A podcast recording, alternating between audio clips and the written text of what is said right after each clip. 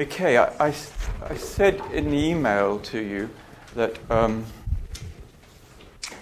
we go back over um, the model of the dream work uh, and the dream, etc., because there are a lot of complexities there, and um, I'm conscious that not, not all of you could make the, the make-up seminar uh, on Wednesday evening, so I wanted to give us another chance to um, kind of go over this material, uh, and partly just to, uh, you know, have a question and answer session about um, some of the some of the problems and complexities um, that it raises. Um, now, when in my lecture last week, uh, I talked about uh, the model of dream interpretation and the way Freud distinguishes what he's doing from other ways in which dreams have been uh, interpreted. Um, and I talked about mainly about uh, uh, the, the, psychological processes that uh, and the, and, the, and the psychical structure that are in place and that are preconditions for, in Freud's account, for, the, for, for dreams to happen in the first place. And in particular, I went over um, the, some of the basic distinctions between uh, manifest and latent and the complexity of the relationships between manifest and latent, manifest content or dream scene on the one hand, and the latent dream thoughts on the other. And, and in particular, what a lot of the book is devoted to, which is the processes of the dream work, okay, and the way he um, distinguishes between, in particular, the two, key, the two most important categories condensation and displacement, but also um, the question of representability um, uh, uh, or the putting of things into scenic form. Uh, and we didn't say anything really about secondary revision, um, but the ways in which, in retrospect, uh, even in the both in the process of kind of waking from the dream and trying to make sense of the dream, and even more so in the process of verbalizing the dream um, to someone else, uh, a process of revision, of secondary revision, takes place, uh, in which what may be disproportionate and um, incoherent in the dream is kind of rendered more intelligible, rendered more sensible, uh, uh as it were. Um, may, and so the processes of trying to um, reorder the dream from the point of view of the ego, okay, are already um, are, almost part of the production of the dream itself, so to speak. So that uh, what what may have been experienced um, and, and, and even in the telling um, still appears to be irrational or crazy or hyper intense or internally conflicted. Um, in the very process of uh, of, of, of, both waking from it and trying to verbalize it, as it were, starts imposing on it the categories of intelligibility, of cause and effect, uh, etc., um, by which the ego makes sense of its own experiences. And Freud goes on to make an interesting point about that that this facade, almost, a retrospective facade that the ego constructs in, in that kind of terminal moment of the of, the, of, of dream production, if you like, the, the textualization of the dream, I'm calling it, um, can itself be oddly betraying of the very things of, that it seeks to hide. Um, so the retrospective, design, you know, reordering of the dream um, can nevertheless um, itself uh, expose um, some of the uh, repressed or hidden dimensions of the dream. Now, I think the idea of secondary revision, particularly from the point of view of literary studies and literary analysis, is really, really very important because it characterizes so much literary work, and indeed not just literary work, but you know, particularly in, in po- popular cultural productions, as it were, in which something happens in the course of a film uh, or, a, or a story um, that is in all kinds of ways over the top and excessive um, and exciting stroke disturbing. And then in the final moments of the narrative, as it were, everything's cleaned up uh, uh, and people are assigned back to their, uh, their, their, proper and intelligible places, as it were, uh, and um, the narrative suddenly shifts gear uh, as a way of drawing, uh, in order to produce closure. as it were. So, narrative closure, which is also, of course, ideological closure in so many texts, is that moment of secondary revision in which, as it were, um, as all the strings are being drawn together to an ending, um, um, uh, a kind of uh a rescripting takes place. I mean, you'll be familiar with this, say, very often, say, in Shakespeare comedies, uh, where suddenly, you know, the, the, the, the generically uh, correct or proper ending uh, of a marriage in which everybody um, is paired up with everybody else, as it were, um, and um, by hook or by crook, as it were, um, uh, to have a proper comic ending. Um, we're all familiar with uh, in, in, films where um, this sort of thing happens as well, uh, where um, embarrassing or difficult characters are killed off, uh, where you know a romantic ending is constructed, um, which didn't look like it was necessarily on the cards halfway through, um, in which a kind of tidying up operation, which is both formal, um, but which is also um, uh, normative and ideological. Um, so, the, so, the, so uh, the idea of secondary revision, I think, is a quite valuable one. Um, uh, and I think one of the, you can see it, uh, we would, in the seminar uh, last week, we talked about the, the botanical monograph dream. Um, and it's interesting because in that dream, an infantile moment um, appears very uh, clearly in Freud's associations around the dream of the botanical monograph. And he, he, he traces it back to um, a memory, which he himself calls a screen memory, a memory that's screening off something else, um, where as a child he, uh, or so he recalls, uh, his father gave him and his sister uh, an extremely expensive, very beautiful book of photographs of, of Persian, Persian antiquities uh, and said, hey kids, why don't you tear it apart?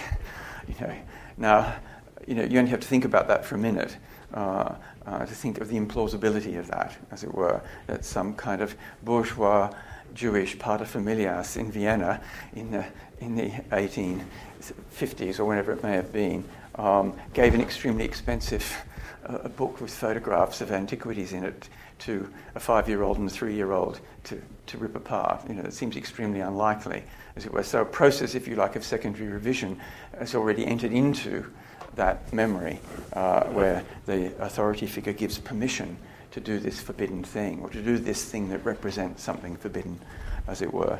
Um, uh, uh, and an inversion of some kind has taken place from, uh, one might infer, a scene in which actually the authority figure uh, was extremely angry um, uh, and, and, and maybe more than just angry at, at the kind of wanton destruction by two small children of, of an extremely expensive and beautiful book. Books do not get torn up in Jewish families, right? Jewish fathers do not give expensive books to their children to shred, right? So you know there's something, uh, a, a, you know, a rewriting or a re-scripting has kind of taken place in the very form of the memory. And I suggested a, an analogy with that moment in um, the Miss Lucy R case where uh, the dying mother on her deathbed says to the governess, I want you to take my place with the children. Uh, and the governess takes it as a sort of, you know, uh, an unheard of, unimaginable permission from the mother figure to take her place with the father and not just with the children. Um, so, secondary revision, which I had said nothing about much, um, is, is, is, quite interesting um, uh, sort of analytical category. Um, so, there's, so, the, so, but I've, we focused on, as it were, um, dream work, um, the processes of symbolic working through, working over, transformation by which the latent dream thoughts are turned into um, the dream scene. Um, and that's one area in which um, people may want to um, sort of uh, have questions about. Uh, uh, uh, further questions about how that operates or what the, what the categories are, etc. Um, the other question is, uh, and, uh, is maybe something about um, the instigator, thanks, the instigator of the dream. That is to say, the dream thoughts, okay, the dream wish. Okay, for Freud, um, nails his colours to the mask uh, about uh, that dreams are produced by wishes. Okay, um, and even anxiety dreams are produced by wishes.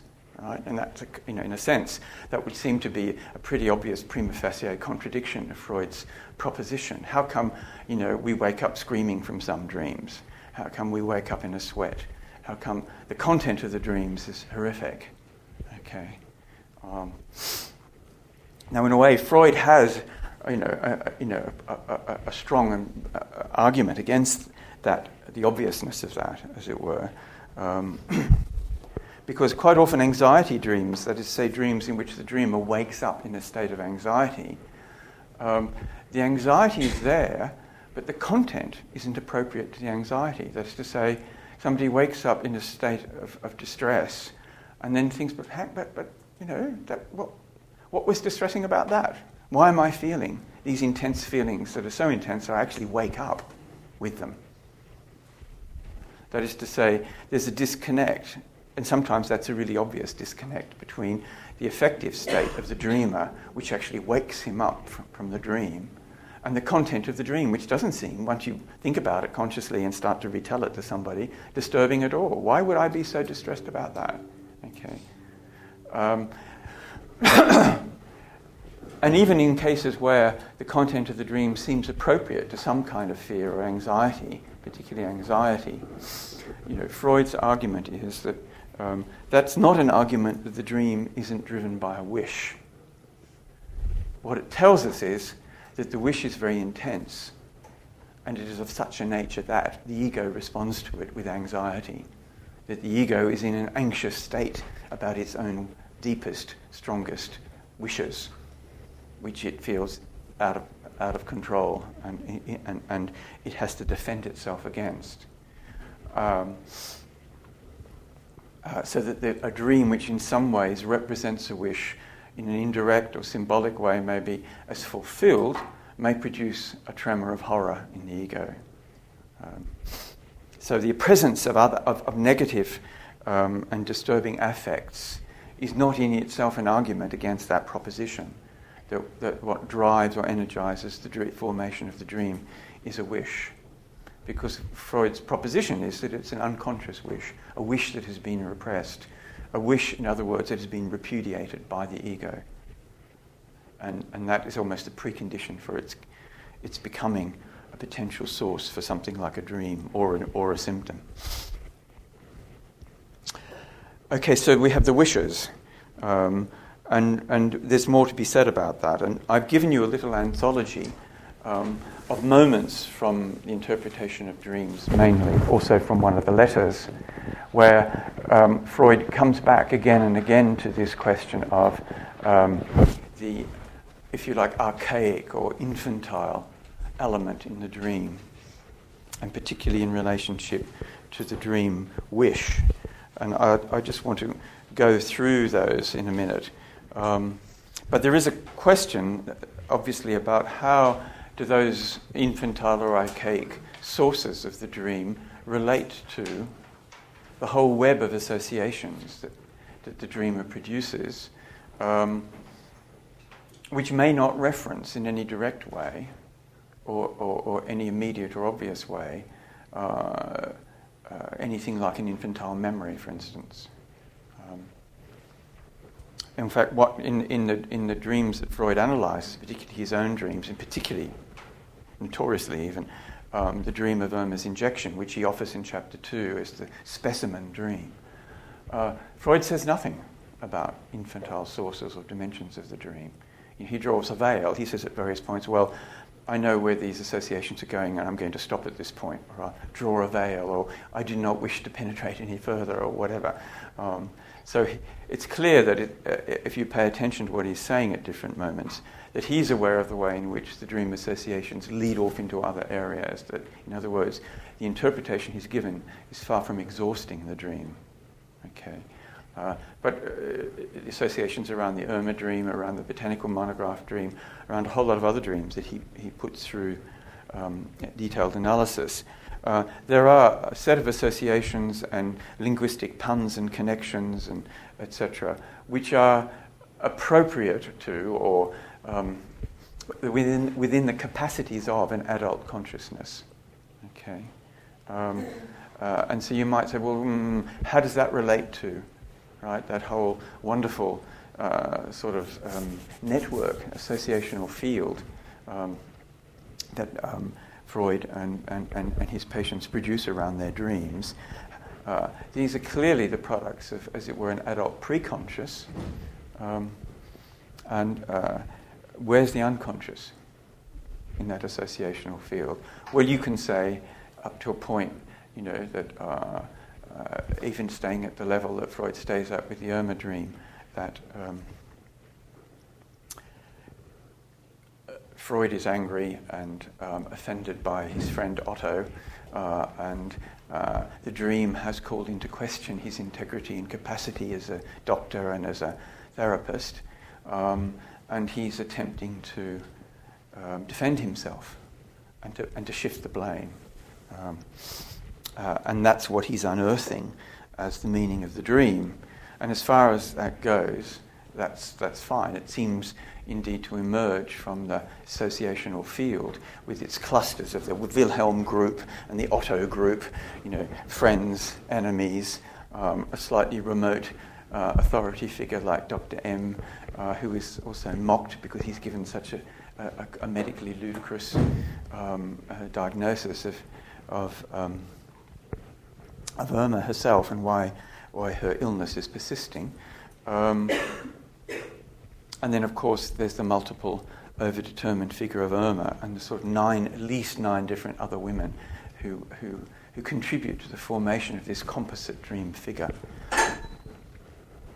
A process, uh, you know, an end product of an intense process of, of condensation. Um,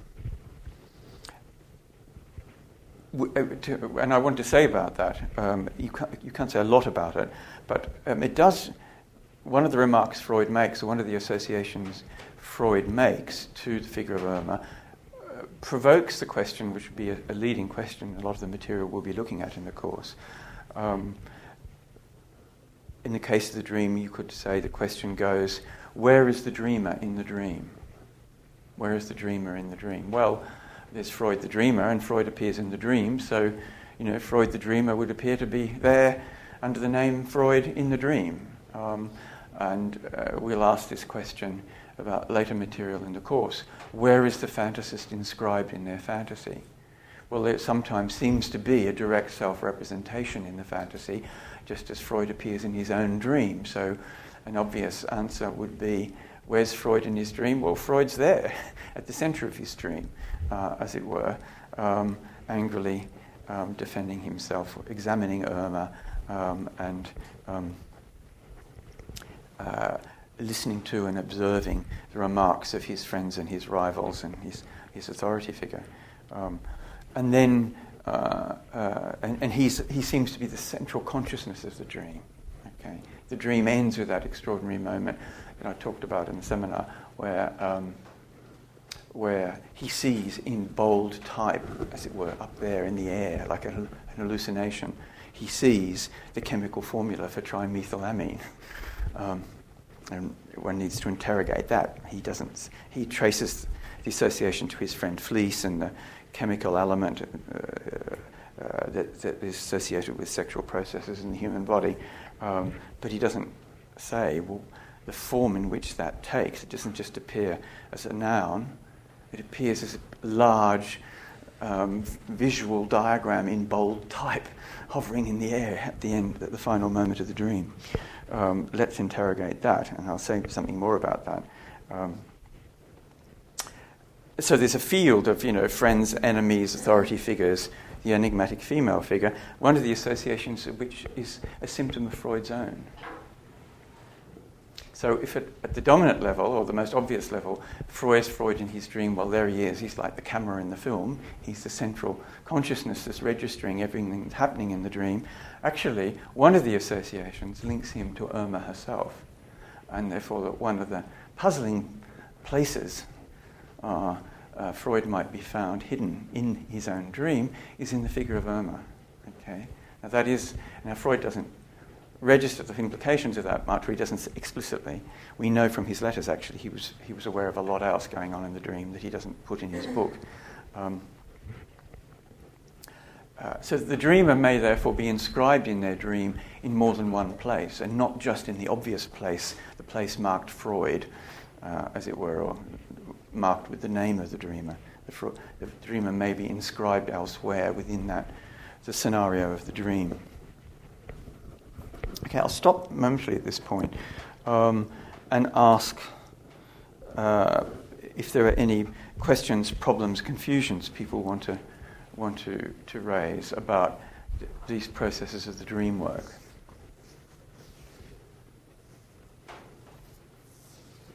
If, a character can be the fantasist can be in more than one place in the dream, as the uh, therapist, how do you know where that person is? Or is well, you don't. You have to listen. You have to wait and listen, and to see what they come up with. You don't know in advance. It's completely open as an interpretive problem. Okay.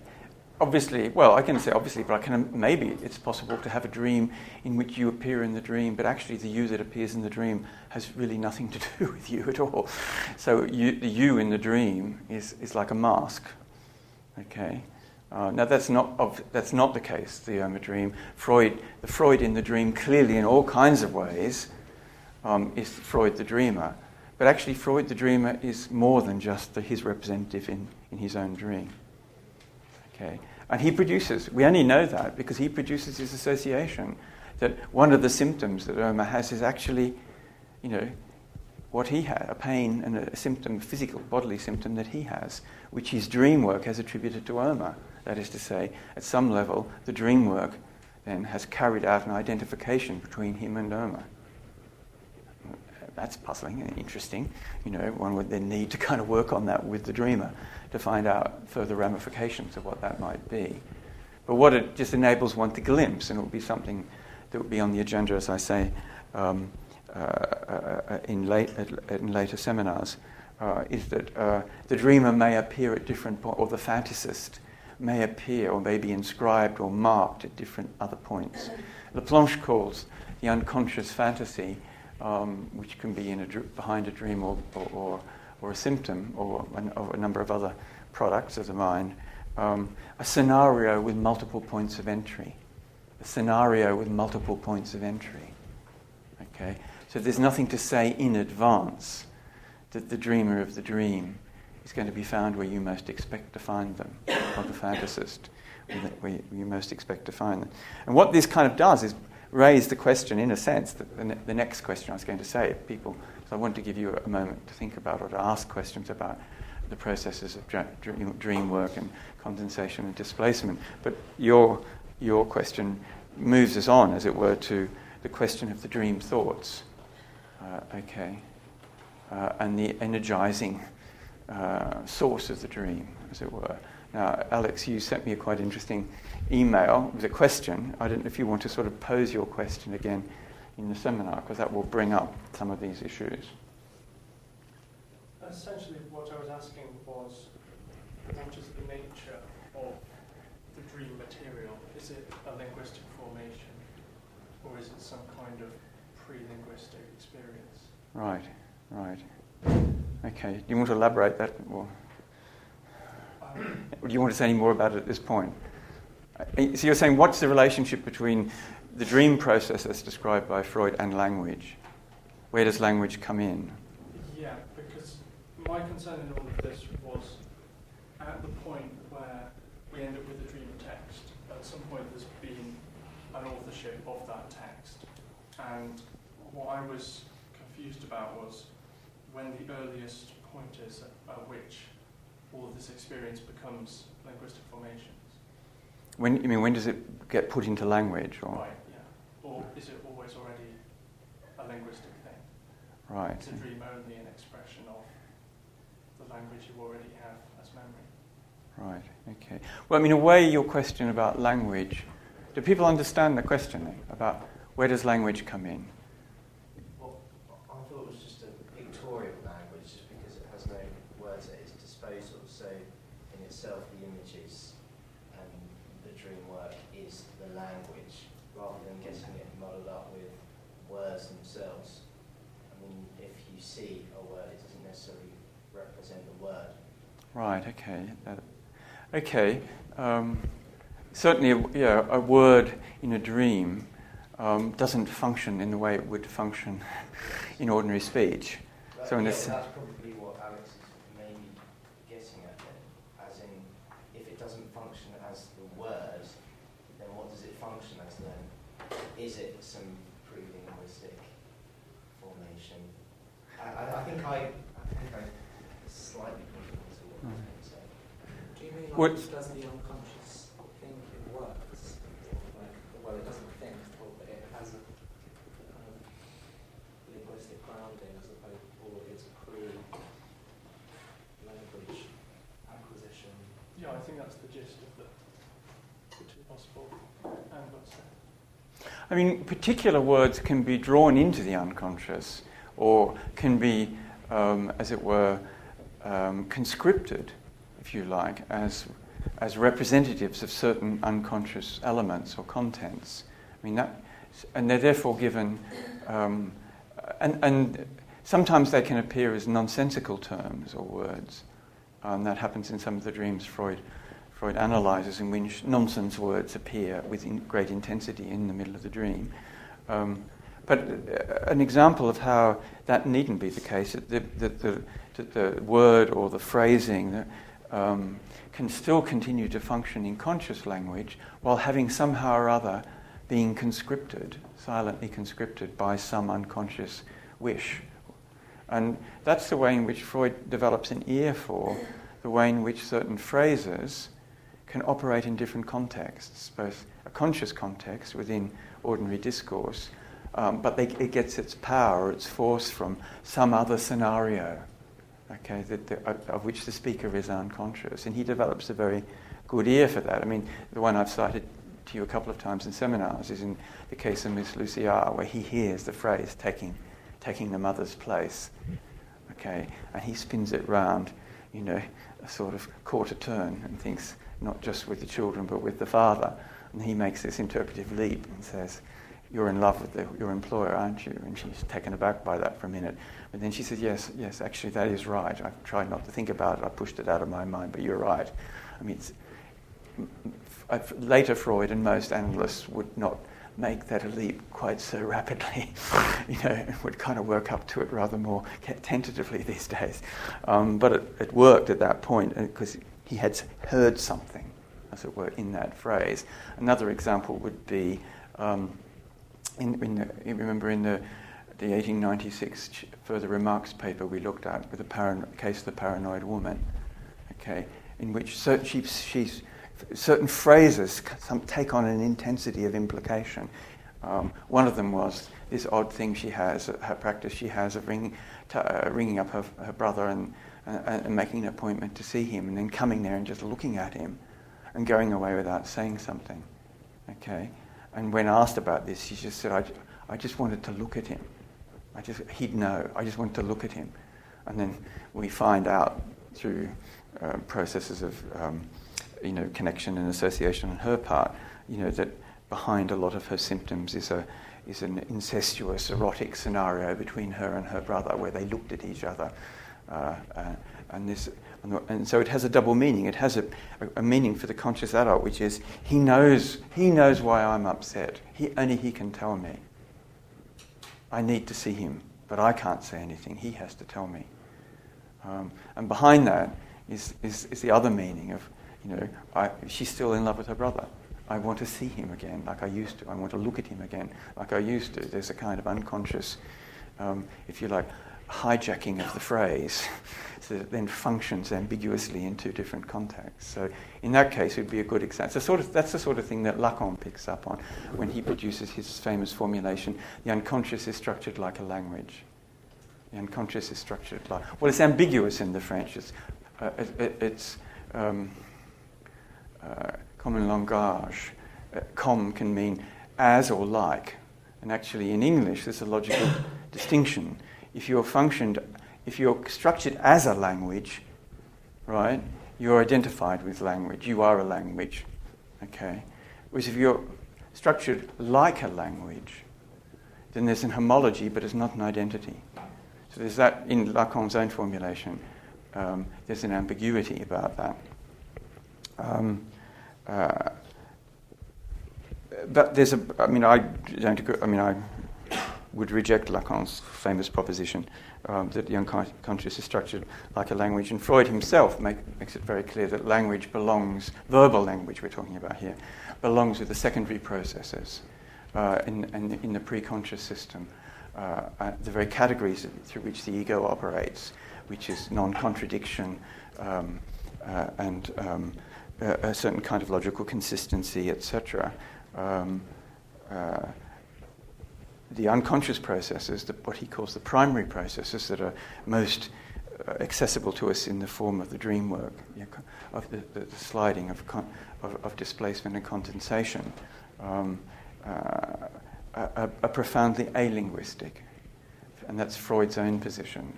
Um, uh, so that when, which is not to say that verbal material can't be drawn into the field of the unconscious, but it does so only at the price of as it were, standing in for something else or, or just not functioning, functioning semiotically uh, at all. Um, because it's uh, the words, when a word is, as it were, taken up into the unconscious field, um, what organizes it are the processes of condensation and displacement.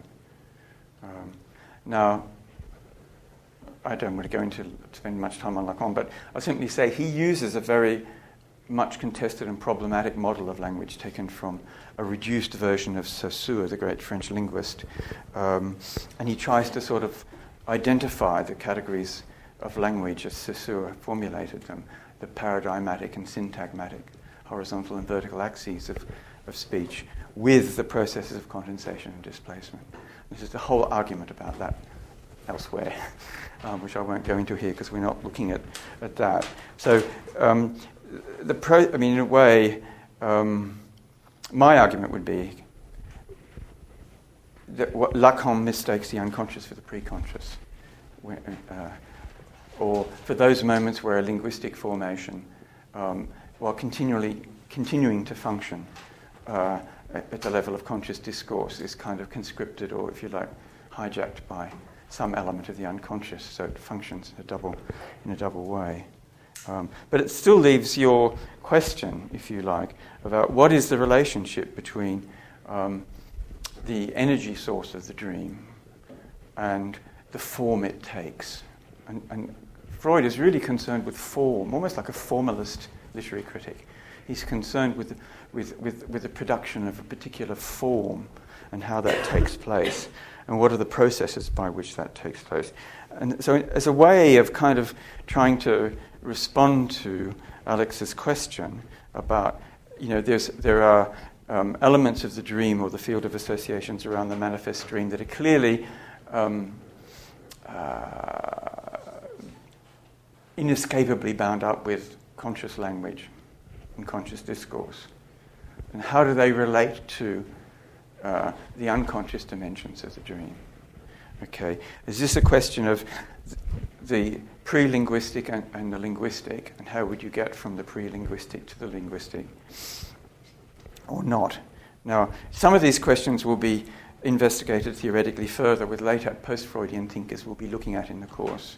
Laplanche in week eight and his theory of the enigmatic signifier um, that is transmitted from the parent to the infant.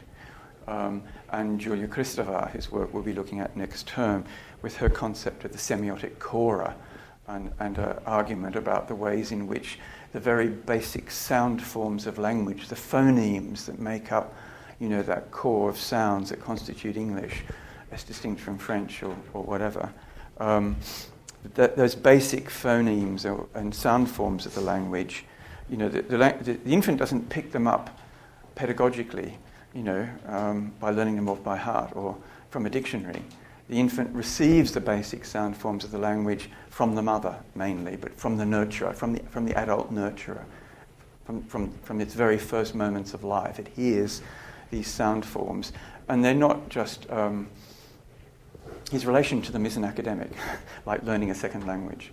Okay, they're charged with affect. They're charged with drive on the part of the mother or the adult nurturer. So that the infant receives the basic um, material, sonic material, sonorous materials of language, as it were, as carriers of affect from day one, as it were. Um, so the infant isn't as yet a speaking subject, but the infant is, as it were, um, immersed in uh, a kind of what a, a, a, field, an intersubjective field with the mother. Let's say it's the mother, but it could be some other nurturer, nurturing figure. Um, for the mother, that she calls the symbiotic chora. This, yeah, semiotic chora, sorry. So we, we're looking at that further when we get to Kristeva, where that, that kind of thing is developed. But I think even staying with Freud, and at this point, I think I'd just like to work through some of the passages in the uh, little anthology I've given you, where he goes back to this relationship, which is a temporal relationship, a time relationship of the kind that we saw in the trauma papers of the 1890s, between earlier and later moments, earlier and later experiences, earlier and later memories, as it were. And he privileges the earlier ones. Okay? Uh, and if you start at the first extract I've given you, it's just from a letter to Fliess, quite late in the day, 1898. So he's in the, in the midst of, of, of finishing the book, The Interpretation of Dreams. And he says, uh, biologically, dream life seems to me to derive entirely from the residues of the prehistoric period of life between the ages of one and three, the same period which is the source of the unconscious and alone contains the etiology, that is to say, the causes of all the psychoneuroses. The period normally characterized by, excuse me, by amnesia, analogous to hysterical amnesia. This formula suggests itself to me. What is seen in the prehistoric period produces dreams. What is heard in it produces fantasies. And that connection between hearing and fantasy is something he explores in other letters to Fliess. Um, what is experienced sexually in it produces the psychoneuroses. The repetition of what was experienced in that period is in itself the fulfillment of a wish. The repetition of what was experienced in that period is in itself a fulfillment of a wish. A recent wish only leads to a dream if it can put itself into connection with material from this prehistoric period. If the recent wish is a derivative of a prehistoric one, or can get itself adopted by one. Okay, so not any wish, particularly not any wish from the day's residues from the dream day before the dream, um, can just generate a dream. It's only if that is, as it were, put into connection with, adopted by, um, uh, if you like, um, an unconscious wish, um, that the the, the, the, conditions necessary for the production of the dream come into being. So there he's kind of, um, in a semi speculative way, trying this idea out in a letter to Wilhelm Fliess. Now, I want to move on to uh, a moment in uh, an essay Freud wrote, uh, uh, uh, and it came out, I think, the year after the interpretation of dreams. This is called On Dreams. It's an abbreviated statement. Um, of his dream theory. And there's just a paragraph that I think is really interesting um, in relation to the question of representability. Okay? Um, uh, and, and, particularly the visual and um, scenographic or, or, or, dr- or, dramatic dimensions of dreaming, as it were. Um, so I've, I've, I've, I've um, bracketed the paragraph. He says the psychical material of the dream thoughts habitually includes recollections of impressive experiences, not infrequently dating back to early childhood, which are thus themselves perceived, as a rule, as situations having a visual subject matter. Situations having a visual subject matter. Whatever the possibility, wherever the possibility arises, this portion of the dream thoughts exercises a determining influence upon the form, right? The form. Freud is being a formalist here, upon the form taken by the content of the dream. It constitutes, as it were, a nucleus of crystallization, attracting the material of the dream thoughts to itself, and thus affecting their distribution. I think that's a key formulation. It constitutes, as it were, a nucleus of crystallization, attracting the material of the dream thoughts to itself, and thus affecting their distribution. So there are the dream thoughts, they're distributed in a certain pattern, if you like, um, because they're, as it were, magnetized by what he's calling here a nucleus of crystallization. Now, I think we can partly give an example of that in the Irma dream uh, and in the. Um, in, in, I talked about it in the seminar. Uh, in that extraordinary visualization moment at the end of the dream, where uh, all this technical chemistry suddenly becomes, you know, a visual diagram. Okay, um, and um, let me just remind you of that structure It suddenly gets mapped. Um, uh, now remember, he sees the tru- he sees the structure of wasn't it trimethylamine, uh, and Freud's somebody who's trained as a scientist, and all this sort of stuff comes, um, you know, uh, automatically to mind to him. Uh, now that that was the formula for that was in wasn't it in is that right in CH3? No, that's three times right. Okay.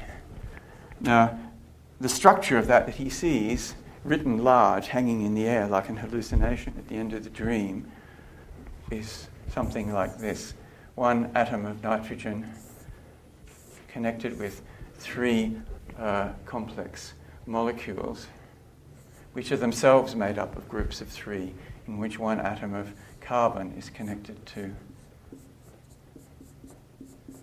three atoms of hydrogen.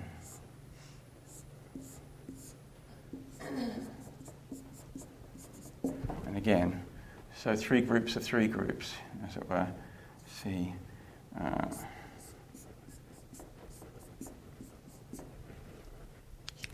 and in a letter um, uh, uh, to, to um, I think it's to Fliess, no, it's not to Fliess, it's to somebody else. Um, he comments on what that means. He, he himself realizes uh, that, that, that, there, there's a grouping there like, th- a groupings, three groupings of three. Uh, there's the figure of the, the woman. Uh, there's uh, the figure of the authority figure, or father figure. And there are his rivals, his peers, if you like. Otto, particularly Otto and Wilhelm, but there are others. Um, his peers, who are made up of rivals and friends or supporters. Okay, so you've got in, in effect the structure of a drama, okay, a scenography, the bare bones of, a, of an emotional scenography. Um, uh, in, and different people can fill different places within that structure.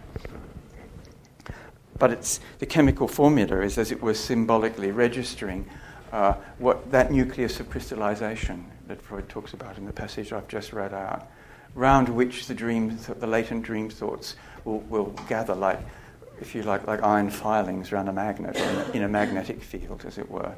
Iron filings that will be take their their their, their um, positioning from the lines of force that constitute the unconscious field. Um, and the unconscious field for Freud is organized like that.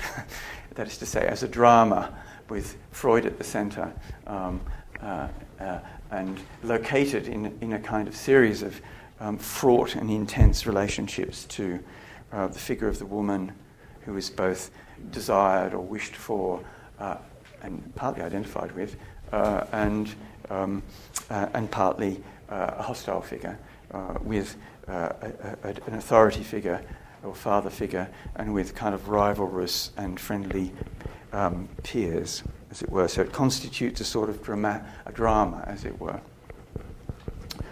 Um, and uh, uh, various people working through Freud's own associations and his letters, etc., you know, kind of try to track that back to particular memories that Freud produces elsewhere.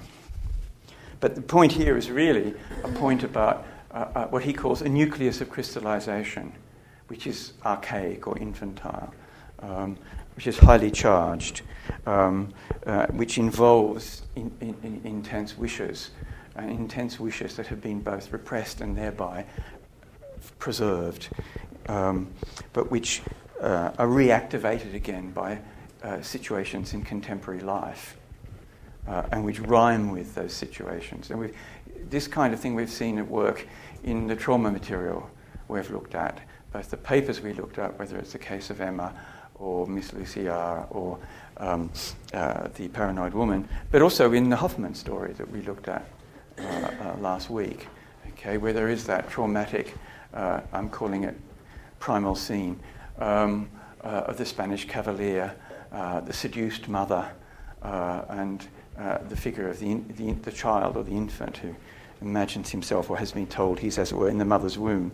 And the drama played out around uh, the diamonds as an expression of desire um, uh, and involving the death of the male figure um, and the ways in which, uh, in adult situation after adult situation, uh, Cardillac, um, the subject, the, tr- you know, the, the near psychotic, um, borderline subject, uh, who is compelled to act out that situation against his own wishes. He's horrified uh, at the voices he hears driving him. Um, and the, the, one of the key interpretive questions, of course, was where is Hoffmann? Sorry, not where is Hoffmann. Where is Cardillac in his fantasy?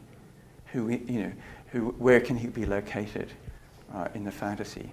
Um, uh, and particularly when it's a question of him, in some sense, inheriting his mother's desire his desire for the jewels clearly can be traced back to the figure of the mother. Um, and, and, and it's not just n- enough to take the jewels as she took them, but the, the male bearer of the jewels has to be dead. And he starts off just stealing, and at a certain point, that's not enough. And he's driven then to say, not just steal, but kill. Okay, the scene, the scene has to be acted out in, in, um, in its fullness. And even then, it doesn't go away. Um, so again, you could say in that literary example, um, you know, the, the, uh, it's hardly a memory. Um, this scene that dominates his mental life of the mother, the Spanish cavalier, uh, and the jewels um, is the nucleus of crystallization around which other scenarios in his life um, uh, uh, repeat and uh, replay, as it were. Um, and uh, and it's in relationship to that, of course, that one then needs to think about the extraordinary scenario then after his death, where these things still li- seem to live on in the narrative. Um, Mademoiselle de Scudéry herself inserts herself into that scenario in order to bring it to an end, as it were, in that strange moment where she comes to court dressed in black, wearing the diamonds, the jewels, as it were. Uh, and what is the significance of that moment? Um, does it to rest this repetition compulsion unleashed by this scene?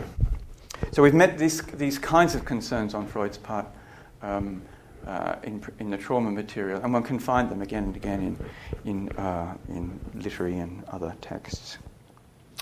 Okay, I've got a few more minutes. I'd just like to move on to a couple of other passages in the little anthology I've given you. Um,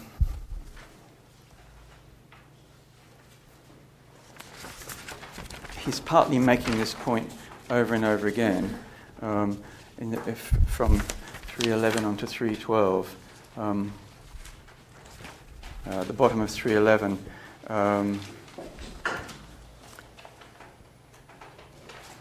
I've been compelled to ask myself whether this characteristic of trains of thoughts reaching back to earliest childhood um, may not be a further essential precondition of dreaming. Stated in general terms, this would imply that every dream was linked in its manifest content with the recent experiences and in its latent content with the most ancient experiences. And I have, in fact, been able to show in my analysis of hysteria that these ancient experiences have uh, remained recent in the proper sense of the word up to the immediate present, which is a paradox. Ancient experiences have remained recent. Think about the paradoxical nature of that, of that statement, but it fits, if you like, um, uh, the, the nature of, uh, of the repeating trauma that Freud's encountering in those early papers. He goes on to say of the three characteristics of memory in dreams, um, one, the preference for the non essential material in the content of dreams has been satisfactorily cleared up uh, due to dream distortions. The other two, the emphasis upon the recent and upon infantile material, um, are also uh, crucial and need to be underlined. And uh, if you go to the bottom of that page, um, can, dreams can include, as the example he's, he's given a page or so beforehand, several wish fulfillments, one alongside the other but a succession of meanings or wish fulfillments may be superimposed on one another, the bottom one being the fulfillment of a wish dating from earliest childhood. Um, and uh, uh, and a little footnote in which he adds the meanings of dreams are arranged in superimposed layers, and one of the most delicate, though also the most interesting problems of dream interpretation. So a kind of stratification, if you like. Okay, moving on to Just a couple of formulations which I think are very suggestive. Um, in the next extract, page 682, uh, a, a, very striking formulation halfway down the page. I've underlined it. A thought, and as a rule, a thought of something that is wished, i.e., a wish, is objectified in the dream, is represented as a scene, or as it seems to us, it is experienced. So, a kind of virtual experience. Um, a virtual wish fulfillment is objectified in the form of a scene. Uh, uh, he restates that a little bit in the next paragraph. Uh, the thought is represented as an immediate situation with the perhaps omitted, and the other is the fact that this thought is transformed into visual images and speech. Um, okay. Um, I won't read through them all. I want to just come. Uh, the one on 706 uh, is interesting. I'll leave you to read that in your own time, where he, he tries to describe this layering effect and some of the strata, psychical strata in the dream. And I'll just finish with um, uh, where is it? Yes, his metaphor, his famous metaphor of the, the infantile wish as the capitalist of the dream. Okay, that's uh, on the final page, 714.